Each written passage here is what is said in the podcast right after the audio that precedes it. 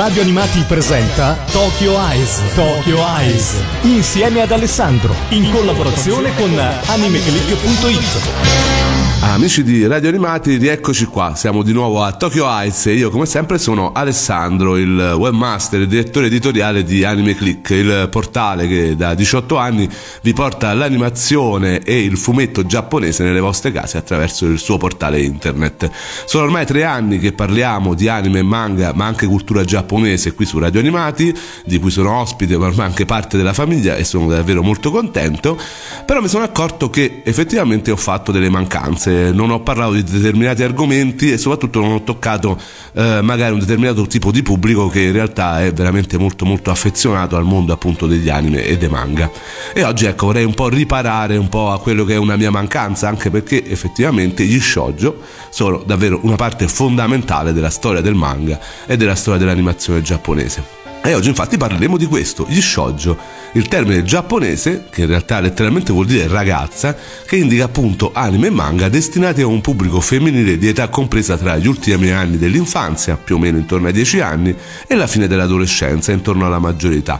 In Italia si ritiene erroneamente che uno shoujo sia un qualunque manga o anime che tratti tematiche sentimentali.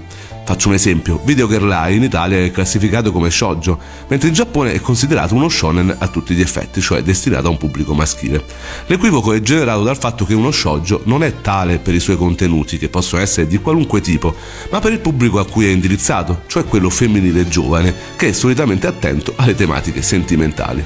Noi oggi, eh, basandosi su quelle che sono le classifiche di Anime Click, le classifiche di gradimento attraverso i pollici che potete mettere sulle nostre schede, attraverso le recensioni, attraverso i voti che mettete, ecco, eh, abbiamo deciso di estrapolare da queste classifiche che ci sono direttamente sul nostro sito due di, dei più importanti shoujo manga che sono usciti negli ultimi anni e che sinceramente ci sentiamo anche noi come staff di eh, consigliare. Quindi se siete nuovi o volete comunque approcciare al genere oppure siete avvezzi al manga ma non avete mai conosciuto questi titoli, ecco noi oggi ve li suggeriamo, sono davvero due bellissimi titoli, a cominciare dal primo che oggi andiamo a presentare. Per un lettore manga non è strano imbattersi in storie che trattino come argomenti principali la famiglia, il rapporto con i genitori e con i compagni di classe. Fruits Basket è un'opera corale che tratta con dolcezza e delicatezza questi argomenti ed è questo il primo manga che oggi vi andiamo a presentare dei due che abbiamo detto. Si tratta appunto di un titolo di 23 volumi disegnato da Natsuki Takaya e pubblicato in Giappone sulla rivista Anato Yume della casa editrice Akutensha dal 1998 al 2006. La trama. Toru Honda è una ragazzina come tante che, a causa di particolari circostanze, dopo la morte della madre, si ritrova a vivere da sola, in una tenda. Sì, proprio in una tenda però ecco, non gli basta questa tenda, veramente sfortunata questa ragazza, perché dopo che una frana distrugge appunto la sua abitazione, la tenda, Toru però ehm, deve trovarsi una nuova casa appunto e viene accolta in quella che è l'abitazione di Yuki e Shigure Soma, due ragazze appartenenti al vasto e potente clan dei Soma. I due, dopo aver saputo della situazione della ragazza, decidono appunto di darle ospitalità in cambio di qualche lavoretto casalingo. Toru così si ritrova a vivere assieme a questa stramba famiglia a cui si aggiungeranno Kyo e tanti altri personaggi appartenenti a uh, questo clan. Però ovviamente la ragazza, abbiamo detto, è sfortunata, cioè ha perso la famiglia, ha perso l'abitazione, viveva in una tenda. Ovviamente poteva andare in una famiglia normale? No, quella dei Soma non è appunto una famiglia normale. Difatti alcuni dei suoi membri sono posseduti da una maledizione, quella comunemente detta, anzi proprio per niente comunemente detta perché è ovviamente un segreto che nessuno sa, la maledizione dei dodici animali dello zodiaco cinese, la quale fa sì che ogni volta che uno di loro, un membro del clan, entra in contatto fisico con una persona del sesso opposto, si trasformi in eh, uno dei dodici animali appunto dello zodiaco cinese. Toru si impegna quindi a mantenere questo segreto, ma riuscire a convivere con una famiglia tanto particolare non sarà di certo facile. Non mancheranno appunto i momenti imbarazzanti, quelli tristi e soprattutto, ovviamente come in ogni shoujo manga che si rispetti, non mancherà l'amore. Solita storia strappalacrime piena di buoni sentimenti? Harem condito di bei maschioni stereotipati fino all'inverosimile? Assolutamente no. Fruits Basket, dietro un'apparenza zuccherosa e frivola, nasconde una profondità e un realismo che difficilmente abbiamo trovato in altri shoujo manga. Questa storia parla di famiglie, di legami, di genitori, di donne, ma soprattutto di madri. Ci sono madri che accettano e amano i loro figli senza riserve, altre che riescono ad amarli solo a metà, altre che li rifiutano e altre ancora che dissimulano un amore la cui inconsistenza si dissolve come neve al sole. Ci è piaciuto molto come la Takaya abbia saputo tratteggiare questi diversi tipi di madre, senza creare donne perfette capaci di accettare tutto senza alcun dubbio o timore. Come vi sentireste d'altronde se non poteste abbracciare il vostro bambino con naturalezza? Come vi sentireste al pensiero che voi e il vostro bambino non potrete mai avere una vita normale o una felicità normale al pari di tante altre persone? Le mamme dei bambini maledetti sono fragili e insicure, ma mentre alcune riescono ad accettare e a condividere il destino dei propri figli, altre preferiscono abbandonarsi alla tristezza e allo sconforto. Difficile d'altronde biasimare queste persone e chi è succube della maledizione lo sa bene, tanto che si preferisce biasimare se stessi definendosi dei mostri piuttosto che dirigere la rabbia o la tristezza verso altri.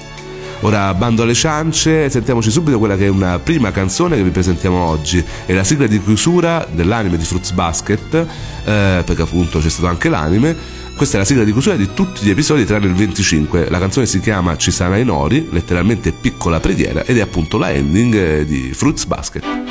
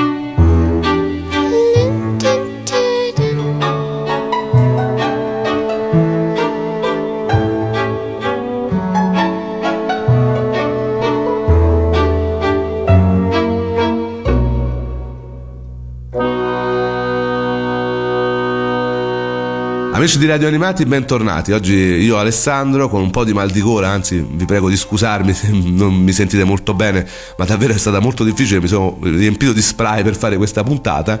Eh, oggi voglio parlare di shoujo manga, stiamo appunto parlando eh, di questa categoria di anime manga molto molto amata, soprattutto ovviamente dal pubblico femminile a cui esso è indicata e eh, stiamo consigliando due titoli molto importanti secondo noi che hanno veramente una valutazione eh, molto alta sulle classifiche classifiche di Anime Click. Abbiamo cominciato con Fruits Basket, eh, quella che abbiamo appena finito di ascoltare, è la ending della serie animata, la ending di tutte le puntate tranne la 25, che si chiama appunto Cisana Inori.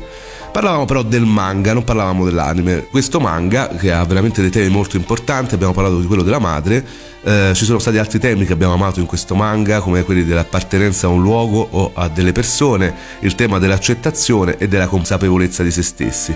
D'altronde abbiamo detto alcuni personaggi di questo manga hanno una maledizione, la maledizione che li fa diventare eh, animali dello zodiaco cinese ogni qualvolta toccano un uh, elemento del sesso opposto. E questo ovviamente crea notevoli problemi anche di socializzazione, anche di vita comune che eh, per quelli eh, come loro non è assolutamente eh, scontata. Nel primo volume Toru dice una frase emblematica che diciamo permea un po' tutto quello che è quello che viene dopo, che fa capire esattamente eh, quali sono gli elementi che contraddistinguono questo titolo manga. Guardavo gli altri giocare e divertirsi e continuai ad aspettare che venisse chiamato l'onigiri.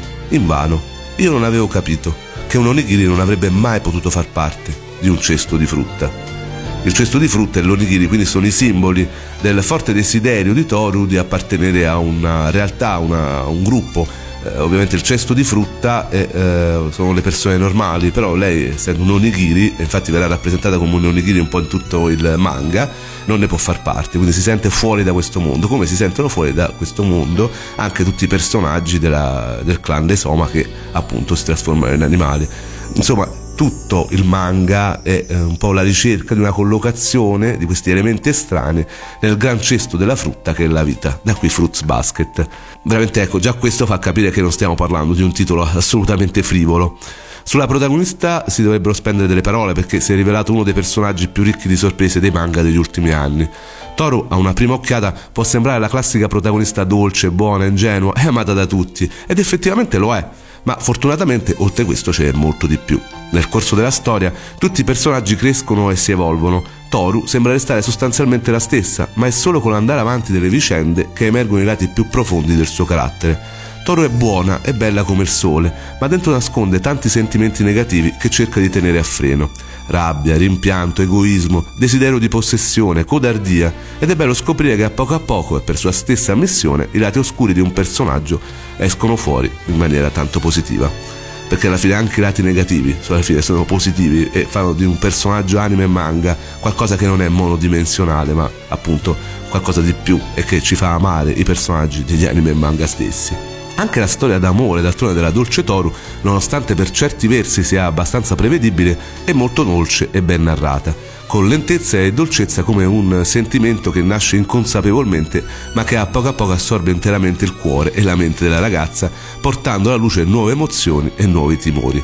Abbiamo apprezzato molto la sua caratterizzazione, d'altronde lo stiamo dicendo, il suo percorso di crescita, ma lo stesso discorso potrebbe essere fatto per tutti gli altri personaggi, in particolare Shigure e Kyo, ma non andiamo oltre, chi leggerà questo manga potrà scoprire d'altronde tutto da solo.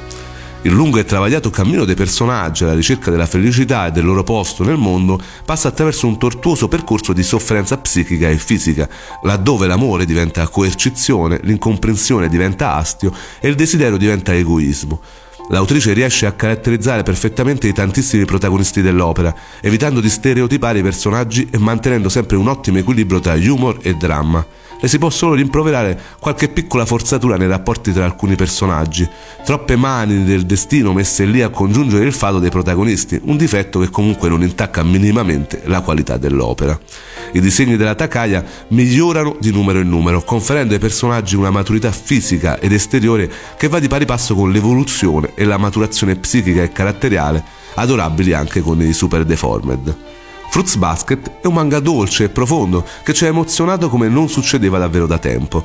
Ci ha fatto piangere e ridere, ci ha coinvolto emotivamente e ci ha fatto pregare per la felicità dei suoi personaggi. È una di quelle opere la cui fine lascia un vuoto nel cuore, ma che nel contempo regala un'immensa gioia e non cadiamo nell'errore di credere che sia una storia in cui tutti sono felici e contenti. È chiaramente mostrato nell'ultimo volume che la fine non è un punto di arrivo per i personaggi, ma solo una partenza la strada per la felicità è ancora lunga e probabilmente infinita, come lo è d'altronde per tutti noi. Fruits Basket è solo un manga, solo una favola, solo una promessa di felicità, ma la felicità è un percorso duro, sì, ma percorribile e per una volta lasciateci essere felici tutti quanti. Da questa serie è stata tratta anche un anime composto da 26 episodi e trasmesso da TV Tokyo nel 2001 e che è tuttora inedito in Italia. Abbiamo ascoltato però la ending molto carina. Con questo chiudiamo il discorso Fruits Basket per affrontare quello di un altro manga. Un altro manga che ha fatto davvero parlare molto di sé, forse un po' più famoso di, di Fruits Basket. Parliamo delle situazioni di lui e lei. Il manga che nei suoi nove anni di pubblicazione sul mensile Lala, edito da Akusensha, da febbraio 1996 all'aprile 2005, ha portato Masami Tsuda al successo internazionale. Ho bisogno di coraggio. Devo superare questo problema o non raggiungerò mai l'amore.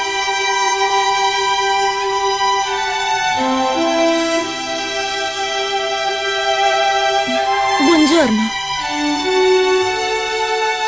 Ciao. Vi ho appena illustrato gli ultimi cambiamenti nel programma della festa dello sport. Spetterà a voi, membri del comitato, comunicare le modifiche. Se cerco di dirglielo a parole, rischio di ripetere gli stessi errori.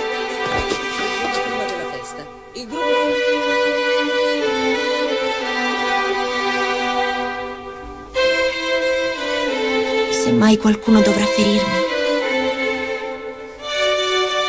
Voglio che quella persona sia Arima. L'opera è uno shoujo che tratta i temi classici del genere, le vicende di un gruppo di adolescenti che affrontano l'amore, l'amicizia e le prime difficoltà della vita. Tuttavia, mentre la maggior parte dei manga per le ragazze gli shoujo trattano l'amore di coppia nella fase del corteggiamento precedente all'ufficializzazione del fidanzamento, Carecano, le situazioni di lui e lei, si occupa principalmente della fase successiva a quest'ultimo ed è effettivamente un tema non molto trattato. Adesso, prima di parlare di questo manga e anche di questo anime, perché anche l'anime ha fatto parlare molto di sé per vari motivi, eh, ci sentiamo subito il primo pezzo musicale che è la opening della serie animata Tenshi no Yubikiri, cantata da Mai Fukuda.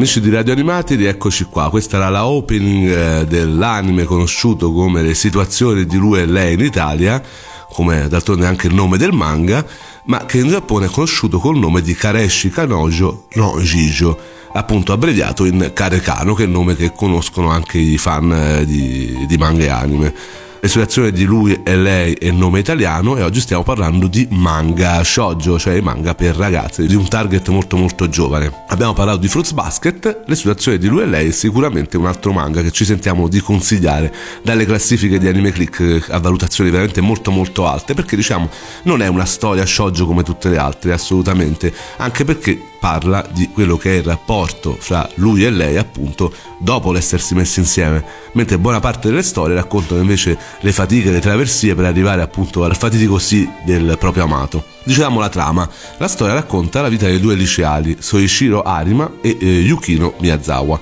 entrambi conosciuti come ragazzi intelligenti, cordiali, beneducati, gentili, puliti, belli, insomma, la perfezione. I due si conoscono durante il primo anno di liceo e, tramite una delirante serie di incontri e scontri, scoprono che la perfezione di cui loro si freggiano è solo davvero apparenza. Dietro la facciata di ragazzo per bene, Arima nasconde un'indole caparbia, ma allo stesso tempo interessante e sfaccettata, mentre Yukino svela un carattere ambizioso, arrogante, collerico, presuntuoso, calcolatore e soprattutto mette allo scoperto un'indole vanitosa e desiderosa di complimenti e affermazione. Il manga segue la vita di questi due ragazzi davvero particolari durante i tre anni del liceo, soffermandosi inizialmente sulla loro crescita come studenti e come coppia, per passare in un secondo momento all'analisi della situazione familiare e del passato di Arima. La storia dei due protagonisti è intervallata dalle situazioni di altri lui e altre lei. Sommariamente la storia può essere divisa in due parti che potremmo definire l'arco di Yukino, che comprende i primi nove volumi, e l'arco di Arima, che inizia nel decimo volume e si trascina grosso modo fino al ventesimo. L'arco di Yukino è quello che personalmente apprezziamo di più divertente, ironico, allegro, dinamico e anche veloce. In questo frangente lo scenario in cui i personaggi si muovono è quello scolastico, con tutte le gioie e i dolori che ne derivano. Da una parte, Carecano può sembrare un manga molto orientale, in quanto il modo in cui viene dipinta la vita scolastica è abbastanza differente da quello che viviamo noi occidentale. Basti pensare all'importanza dei voti, del primeggiare e dell'essere impeccabili durante gli anni del liceo per potersi garantire un futuro brillante. Magari ai nostri occhi può sembrare assurdo che un professore non accetti la relazione tra due studenti in quanto controproducente per lo studio e quindi per il futuro lavorativo, ma in una società fortemente competitiva come quella giapponese, ne abbiamo parlato tante volte, la situazione è davvero plausibile. Allo stesso modo però, nonostante questa rappresentazione molto giapponese del modo di vivere la scuola e le istituzioni educative, i sentimenti di Arima e Yukino sono quelli di qualsiasi altro ragazzo, di chiunque si trovi per la prima volta davanti all'amore e alla voglia di amare e di essere ovviamente amati. La paura di aprire il proprio cuore, la voglia irresistibile di farlo, il desiderio sessuale, le sensazioni incomprensibili, quelle difficili da gestire, la rabbia, l'invidia, sono sentimenti universali che Carecano riesce ad esprimere con semplicità e schiettezza tramite il proprio vasto cast di personaggi. Ed è proprio nell'arco di Yukino che entrano in scena diverse persone che avranno un ruolo più o meno fondamentale nelle vicende, o più precisamente nella crescita personale di lui e lei. Masamitsuda riesce a gestire abilmente un numero di comprimari abbastanza ampio, caratterizzandoli in maniera soddisfacente, seppur a volte un po' esagerata e stereotipata.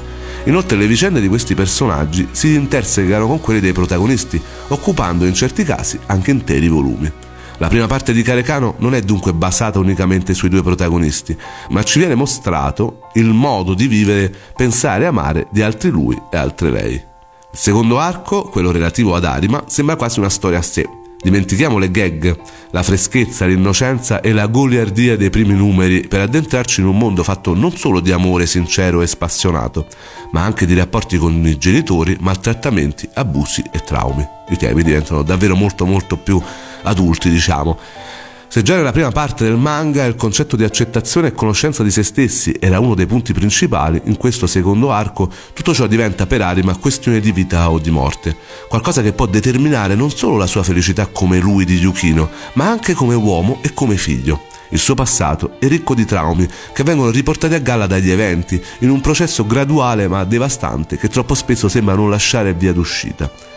Sarebbe facile dire che tutto si risolve con l'amore e l'amicizia, ma in questo il manga ci mostra come l'amore e l'affetto del prossimo siano complementari a una personale coscienza di sé e del proprio essere, delle parti oscure del proprio animo e di tutto ciò che non possiamo perdonare e dimenticare. L'amore di Yukino, il supporto degli amici e della famiglia, tanto quanto il coraggio di combattere i propri demoni, sono gli elementi indispensabili che permettono ad Arima di affrontare una spirale di dolore che sembra non avere fine. Un arco fortemente drammatico e complesso, quindi, che lascia con il rimpianto per la goliardia della prima parte, ormai totalmente assente, ma che sicuramente era nei piani dell'autrice sin dall'inizio, visto i piccoli indizi sparpagliati qua e là dal principio della storia. Masami Tsuda avrebbe potuto scegliere di raccontare semplicemente dell'amore di due ragazzi, dell'amicizia e delle difficoltà del crescere, ma si è addentrata nel terreno oscuro dell'abuso e dell'abbandono, correndo ovviamente dei rischi. Molte persone potrebbero non accettare il cambiamento di rotta della trama di questo manga, la perdita di allegria e di freschezza, ma da sin da subito questo titolo manga dimostra di essere un, un titolo che si prefigge di scavare a fondo l'animo umano in tutte le sue sfaccettature, contrapponendo l'apparente perfezione e indistruttibilità dei suoi personaggi alla reale fragilità del loro animo e dei loro corpi. Quindi diciamo uno shoujo davvero atipico e francamente un titolo che mi sento anche di consigliare anche chi è più grande sicuramente, non solo ai ragazzi ma anche agli adulti. D'altronde in questo ehm, la situazione di lui e lei è molto simile al collega Fruits Basket di cui abbiamo parlato prima, d'altronde è pubblicato sulla stessa rivista, con il quale condivide diversi aspetti, primo tra tutti il tema della famiglia e dell'amore genitoriale filiale, oltre allo scontato amore romantico. Il manga abbonda di dialoghi, altro aspetto simile a Fruits Basket, ma anche a Kodomo no Mocha di Miho Obana, L'autrice sembra voler esplicare ogni sentimento con le parole, eliminando la possibilità di incomprensioni causate dal non detto. Una volta che i personaggi prendono coscienza di sé e del proprio cuore, i sentimenti emergono tramite le parole come un fiume in piena impossibile da fermare, come se, tramite il loro uso, la liberazione di mente e anima possa trovare concretezza. Per quanto riguarda il character design, non lo consideriamo uno dei punti di forza del manga, ma non si può non notare il grande miglioramento che la Tsuda compie da un numero all'altro. Confrontando il primo volume con il secondo sono già evidenti delle migliorie, difatti i corpi dei personaggi diventano più proporzionati e dinamici e le tavole riescono sempre meglio ad esprimere le sensazioni e i sentimenti dei protagonisti. Ci piace molto il modo in cui l'autrice sporca le tavole quando vuole esprimere ansia o disperazione, abbandonando con i neri e puntando l'attenzione sullo sguardo dei personaggi. Carecano non trascura i classici stilemi dello shoujo, occhi molto grandi, corpi allungati, pochi sfondi, fantasie floreali in abbondanza, semplicità dei tratti, ma buona caratterizzazione dei volti che sono sempre molto espressivi, specie nei momenti in cui le sensazioni sono portate all'eccesso. Il character design super deformed è adorabile e pacioccoso, in perfetta armonia con l'atmosfera del manga. Le tavole sono dapprima più solari, dinamiche e caotiche, mentre a poco a poco si raggiunge una maggiore accuratezza nella loro impostazione. Allo stesso modo i personaggi crescono fisicamente con l'andare avanti dei volumi. Il tratto maturo di Masamitsuda è molto tenero, morbido, tondeggiante ed incredibilmente gradevole da osservare. Carecano avrebbe potuto essere una semplice commedia scolastica, ma purtroppo, per fortuna, la sua autrice ha puntato a qualcosa di più, imbastendo una trama basata non solo sul sentimento d'amore, ma anche su sensazioni più oscure come l'odio e il rancore, dando all'amore familiare la stessa importanza data a quello romantico. È senza dubbio uno dei nostri manga preferiti. Carecano è un affresco della gioventù in tutti i suoi aspetti, che riesce a tracciare in modo coerente e tenero la vita di ragazzi dalle grandi doti, ma che racchiudono nei loro cuori il desiderio umile, semplice ed universale di amare ed essere amati, senza maschere e senza inganni. In Italia è stato pubblicato da Dynamic Italia dall'aprile 2002 al marzo 2006 sulla collana Romance.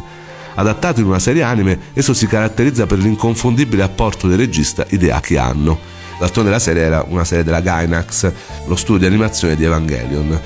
Hideaki Anno, il regista d'altronde anche di Evangelion, non poteva non eh, influire parecchio sullo stile di questo anime che effettivamente è molto particolare, peculiare, decisamente sperimentale, dove si alterna la classica animazione giapponese, eh, si alternano lunghe inquadrature fisse, inquadrature ravvicinatissime di particolari all'apparenza irrilevanti e davvero si fa largo uso di scritte e onomatopee come se fosse un manga. Il tutto assemblato con un montaggio molto ricercato e davvero davvero particolare. Lo stile dei disegni varia molto secondo il momento narrativo, disegni normali, poi fermo immagine con colori pastello, giochi di chiaroscuri, fumetti, inserimento di scene addirittura live action, utilizzo dello stile super deformed e mille altre invenzioni grafiche e animate. Questa enorme varietà di soluzione tende a preferire l'immagine mentale che i personaggi hanno delle vicende rispetto alla loro oggettività hanno ha però lasciato la regia della serie al diciottesimo episodio veramente per contrasti con l'autrice. I fan ovviamente volevano una pura trasposizione di quello che nel manga che a loro era piaciuto e hanno stava trasformando ulteriormente questo titolo in qualcosa più da, da lui ovviamente pieno di innovazione e sperimentalismo e ovviamente questo ha portato dei contrasti con l'autrice e hanno, è stato allontanato la regia della serie appunto al diciottesimo episodio eh, erano rimasti insoddisfatti totalmente del suo adattamento e quindi lo studio ha preferito bloccare la narrazione in corrispondenza grosso modo del volume 7 del manga. Questa serie comunque è arrivata in Italia mm, per quanto riguarda l'anime ed è stato trasmesso nel mitico contenitore Anime Night di MTV nell'aprile del 2002. Eh, davvero questa serie è molto particolare, anche una serie manga veramente da leggere e ovviamente una serie anime che se siete in cerca di qualcosa di diverso è sicuramente interessante diciamo. L'ho visto è un gran caos. D'altronde gli amanti di idea che hanno non potranno che ritrovarci in pieno questo regista che sappiamo essere molto particolare e puntare molto più a uh, quello che è la visione interiore dei protagonisti rispetto a quella che è la narrazione normale però ecco diciamo anche il manga eh, è eh, rivoluzionario dal suo punto di vista perché non è eh, un normalissimo shoujo manga ma è invece in realtà qualcosa che parte come shoujo manga per arrivare a uh, trattare temi sicuramente molto più adulti e rivoluzionari diciamo per l'epoca. Dopo sicuramente ha fatto scuola ma è stato sicuramente un cambio di marcia per questo genere molto importante quindi un manga che ci sentiamo di consigliare due manga ci sentiamo di consigliare come Fruits Basket e um, le situazioni di Ulu e lei che trovate in italiano. Sono arrivati i manga non l'anime di Fruits Basket ma diciamo um, non è così importante dal punto di vista storico comunque da vedere perché è un po' strano come può essere quello invece di la Gainax e delle situazioni di lui e lei. Quindi ecco vi consigliamo leggetevi prima i manga e poi magari cercatevi gli anime perché sicuramente i manga sono molto belli molto molto interessanti. C'è tanto amore ma c'è anche davvero eh, tanto di psicologia e di temi adulti che mi sento appunto di consigliare qui a Radio Animati anche a eh, soprattutto un pubblico femminile, ma perché no, anche a un pubblico maschile. Io gli shoujo me li leggo, non, ho letto recentemente, ma neanche tanto, un'altra volta Marmalade Boy, quindi figuriamoci se io mi scandalizzo a leggere ulteriormente shoujo, non me ne sono mai fatto una, um, un cruccio, anzi li vado anche a cercare perché a me le storie d'amore piacciono tantissimo e io francamente queste distinzioni um, un po' le Secondo me l'importante di un manga è che ci sia una bella storia, uh, quale sia il target di riferimento, di età o di sesso mi interessa poco. E io appunto cerco a suggerire sempre titoli che possano piacere un po' a tutti come questi due che ho fatto, vi ho fatto conoscere oggi. Ho chiacchierato già abbastanza ma d'altronde vabbè parlare di manga e anime non è poi così semplice soprattutto di fronte a titoli eh, così variegati e così particolari e peculiari come quelli di oggi però ecco io vi invito appunto a eh, seguirci su Anime Click eh, e a seguire anche magari le recensioni sulle, proprie, sulle schede dei vari manga e anche le nostre classifiche così magari scoprite titoli nuovi che non avete mai pensato esistessero. Ma eh, sicuramente eh, questi sono due titoli che mi sono sentito di consigliare ma magari ecco ce ne sono altri che potrebbero interessare e li trovate sul, sul nostro sito AnimeClick www.animeclick.it vi aspetto. Per quanto riguarda la ripetizione di questa e di altre puntate di um, Tokyo Ice andate alla voce palinsesto sul sito www.radioanimati.it o sul nostro canale YouTube trovate anche tutte le vecchie puntate. Siamo ormai alla terza stagione, anzi la terza stagione è già agli sgoccioli, il tempo passa veramente molto rapidamente. Noi adesso ci lasciamo con quella che è la ending ehm, di Carecano, dell'anime di Carecano. La canzone si chiama Yume no Nakae, che letteralmente vuol dire dentro al sogno, ed è cantata da Atsuko Enomoto, la doppiatrice di Yukiro, e Chichiro Suzuki eh, di Soichiro della uh, ending dall'episodio dall'1 al 24 e anche del 26 episodio. Con questo noi ci lasciamo, viva l'animazione, viva il fumetto giapponese, alla prossima!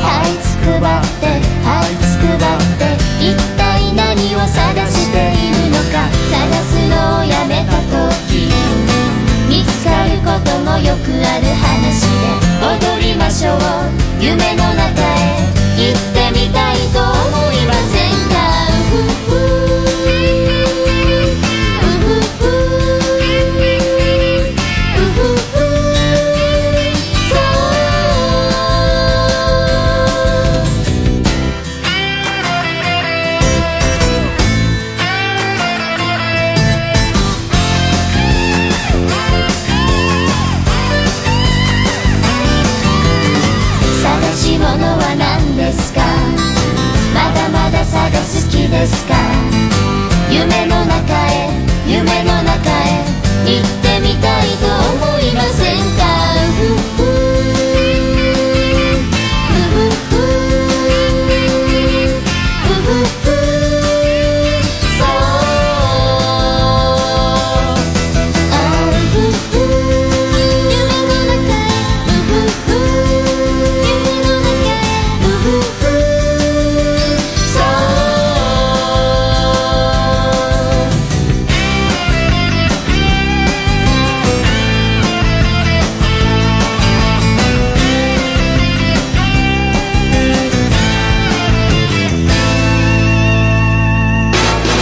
Avete ascoltato Tokyo Eyes. Tokyo Eyes. Insieme ad Alessandro. In collaborazione con animeclick.it.